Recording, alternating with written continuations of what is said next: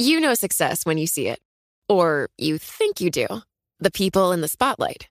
But what about those small business masterminds who succeed at making their money work harder? They do that by having a business bank account with QuickBooks Money, which now earns 5% annual percentage yield. Making your money work as hard as you do? That's how you business differently. Learn more about QuickBooks Money at quickbooks.com slash 5APY. Banking services provided by Green Dot Bank, member FDIC. Only funds and envelopes earn APY. APY can change at any time. The countdown has begun. This May, a thousand global leaders will gather in Doha for the Qatar Economic Forum powered by Bloomberg, held in conjunction with our official partners, the Qatar Ministry of Commerce and Industry and Media City Qatar, and premier sponsor QNB. Join heads of state, influential ministers, and leading CEOs to make new connections and gain unique insights. Learn more at QatarEconomicForum.com. In his first public speech since he was sworn in as the nation's top law enforcement officer, Attorney General Jeff Sessions painted a bleak picture of violence in America. Certain major cities are seeing dramatic, I mean, really dramatic uh, increases in murder rates Chicago, Baltimore, here New Orleans. Uh, so lots of this out there that's driving uh, uh a sense that we're uh, in danger. Though crime rates remain near historic lows across much of the country, Sessions said they were ticking up. He told the National Association of Attorneys General that one of his top priorities will be to reverse the rise in violent crimes and that law enforcement needs to crack down on drug use, including marijuana. He also said the Justice Department would pull back on civil rights investigations of police departments that were a staple of the Obama administration. My guests are Douglas Berman, professor at Ohio State University College of Law, and Eugene O'Donnell, professor at John Jay College of Criminal Justice. Eugene, let's start with Sessions' statements that we're in danger of rising violence. Do the statistics support him? Well, the statistics don't, but there's reason to believe uh, that disorder is on the rise and a sense of public unease is on the rise. And there is gun violence. And the other thing the Attorney General said, which is crystal clear, is that police officers in this environment are afraid to initiate proactive activity and are afraid indeed to solve crimes. So you have cities like Chicago where people are shooting and shooting again, uh, scores of, if not hundreds of people unapprehended for murdering or shooting people, and a an a environment in which an elite has captured this conversation, pushed out people on the ground, their wisdom, their sense of uh, uh, concern living in the in the neighborhoods has been obscured by people who can, frankly, buy their own public safety at this point. We have an apartheid system in which the poor are left to their own devices. The well-to-do can secure themselves at this point. Do you agree, Doug? Uh, well, I'd, I'd nuance it in somewhat different ways. Actually, I'd start with highlighting that the statistics do show in particular cities that we've had a pretty significant uptick in violent crime, uh, but that comes on the heels of in 2014 record low levels uh, across the board, and so that contextualizes a little bit that that uh, a not that significant uptick looks like a high percentage, but it is something worthy uh, to be concerned about. At the same time, uh, there are some cities, New York, Philadelphia, a few others, where uh, violent crime continues to decline to record low numbers. And so, one of the things that I'm hopeful uh, that the Attorney General is is going to try to do, and there's a new task force uh, that's specifically designed to, to take a look at this, is try to figure out okay, what is working uh, in certain cities uh, where there's the same sets of pressures, there's the same sets of concerns about proactive policing,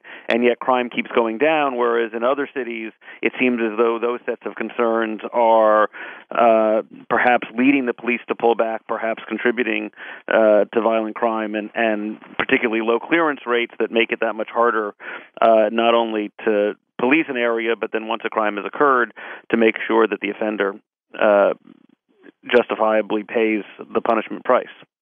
Eugene, he announced the creation, as Doug mentioned, of a multi agency task force. And often task forces end up just making reports that don't go anywhere. What will this task force do?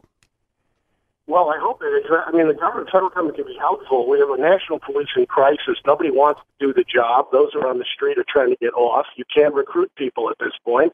You're throwing cameras into the mix, which are going to make the cops extremely hesitant to do anything. And uh, the professor mentioned uh, Philadelphia, where I'm sitting today. A recent poll in Philadelphia showed public safety is a concern has catapulted to the top of people's uh, concerns. Why is that? I think people that live in neighborhoods know the cops are invisible and they're handcuffed and they're paralyzed. By the way, you see this on the roadways also. You just don't see the cops out there anymore. So we need equilibrium. We need this echo. We need to stop this echo chamber of a right-left conversation. We have to look at what works. But let's be very blunt here. The police have had uh, they've been kicked to the to, to, mercilessly in the last two years. The profession is uh, is hurting badly. Um, rather than the Justice Department coming in, you know, we have an industry of, of lawyers, law professors, second guessers who don't do anything except hamstring the police. We need assistance to the police. How, first, how we get them. Second, how we educate them. And then how we empower them to do the work that we need to do, not to tripwire them and uh, constantly threaten them which has been the environment over the last few years. Again, every law school in America has one or two professors that spend all their time figuring out how, how not to protect the country. We have well, to spend more time now. Well, they, they, that's what they do. Whether we're talking about terrorism or public safety, we need affirmative strategies for protecting people. Let's, Doug, I'd like to give you a chance to respond to Eugene's comments about police officers pulling back on enforcement because of anxieties basically about videos and investigations and, and the public's fears. Yeah, and I, I certainly think there is ample anecdotal evidence and even you know some more systematic evidence that there is a kind of police pullback in some respects and in some cities and that different communities are experiencing that in different kinds of ways, and that's itself where I think Eugene's point is is a sensible one that uh, a new attorney general is going to look at that and consider that and try to create a kind of balance in our conversations about policing and police activities. Uh, though uh, there are still plenty of communities that feel uh, over policed or at least you know have a kind of uh, adversarial relationship with um, police encounters that is itself part of a broader problem that hopefully the attorney general will not only be looking into but be looking how to build healthier relationships between communities and police in order to ensure uh, that the sets of problems oscillating one way or the other uh, are not pervasive. And that's again where I'm hopeful uh, that there are positive stories out there in different communities, positive stories in terms of continued reducing crime rates and good relationships between police and citizens that the Attorney General's task force will try to build upon uh, to ensure those relationships are uh, moving forward in a positive way in every community. Eugene, Jeff Sessions says he's going to back away from the the civil rights investigations of police departments. Aren't those investigations intended to help the police work with the community? Is there a problem with those are. investigations? I think there is. I think some of these departments are off the rails and need to be reined in. But uh, what we really need, again, is a, is, a, is a blueprint for how you get people that are the best and the brightest to go into police work, and how do you foster an environment where they're supported, where they're acting honorably. And we have this really devastating uh, dialogue that has basically uh, created in the minds of some people, again, led by an elite, that there's nothing worse in America than policing and that the criminal justice system is so totally flawed that it's better to let people pick up guns and shoot than to invoke the system. It's a fragile system, it's a creaky system, but the notion that everybody being locked up is falsely accused, uh, you know, is is a commonplace uh, mindset. And when we talk about what's not working, we've got cities all over the place that solve less than half of the shootings and homicides, meaning that tons of people shoot and get away. Chicago can't solve 80% of the people who shoot get away. No question about the fact that part of that is that it is the police are risk averse. They don't want to be an officer involved shooting. They don't want to go out at four o'clock in the morning and take somebody from his bed who's just shot somebody. And this is having a terrible impact down on the ground where people live, and they've been silenced. People have been silenced this elite that has hijacked this conversation, has created this notion that there's nothing worse than policing and the justice system, and it's just false. And we need a correction. We don't need an ideological correction. We don't need a, right wing, uh, you know, rerunning of a law and order campaign. But we do need sensible, smart, uh, policing, and some people have to be locked up. Let's be very clear on this. I, I don't know. Don't who, I don't know that anyone disagrees with you that that some people have to be locked up who are tried and c- convicted of crimes. Uh, Doug. Do you see Jeff Sessions with his emphasis on on crime and on you know cutting back on crime and violence. Do you see this as a 180 degree turn from the Justice Department over the last eight years?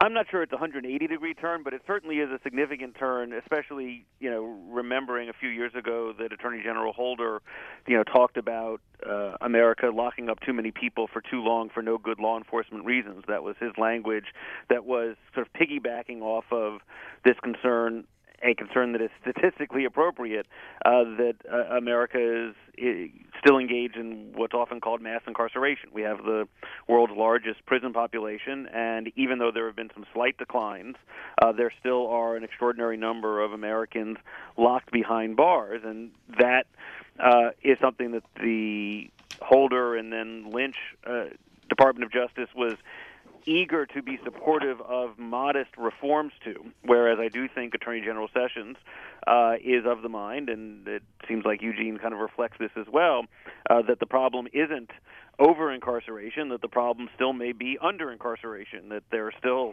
lots of bad people out there, and that they need to be put behind bars for public safety.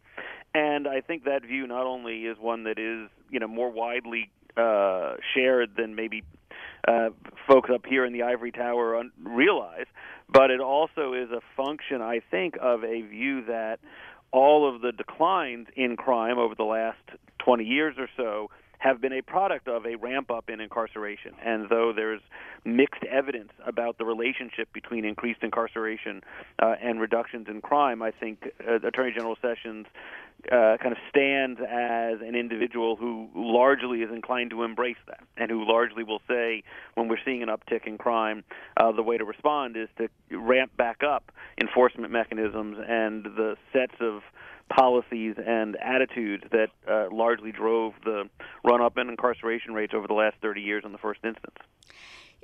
We just have 30 seconds. I'm going to ask you quickly, Eugene, if you if you have an answer for this.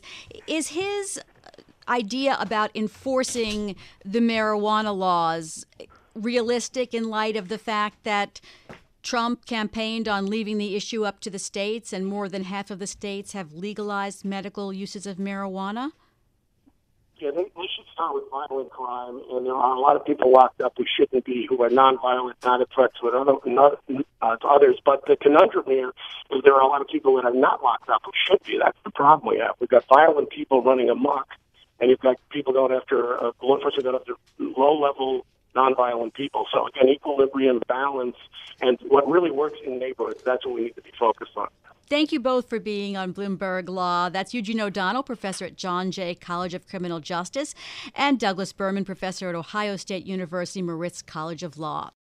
Collaborate for a greener future at the Bloomberg Green Festival, a groundbreaking celebration of the thinkers, doers, and innovators leading the way. From design and culture to technology, science, and entertainment. Hear from inspirational speakers and immerse yourself in climate solutions. July 10th through 13th in Seattle. Title sponsor Amazon. Official airline Alaska Airlines. Get 20% off using promo code Radio20 at BloombergLive.com slash Green Festival.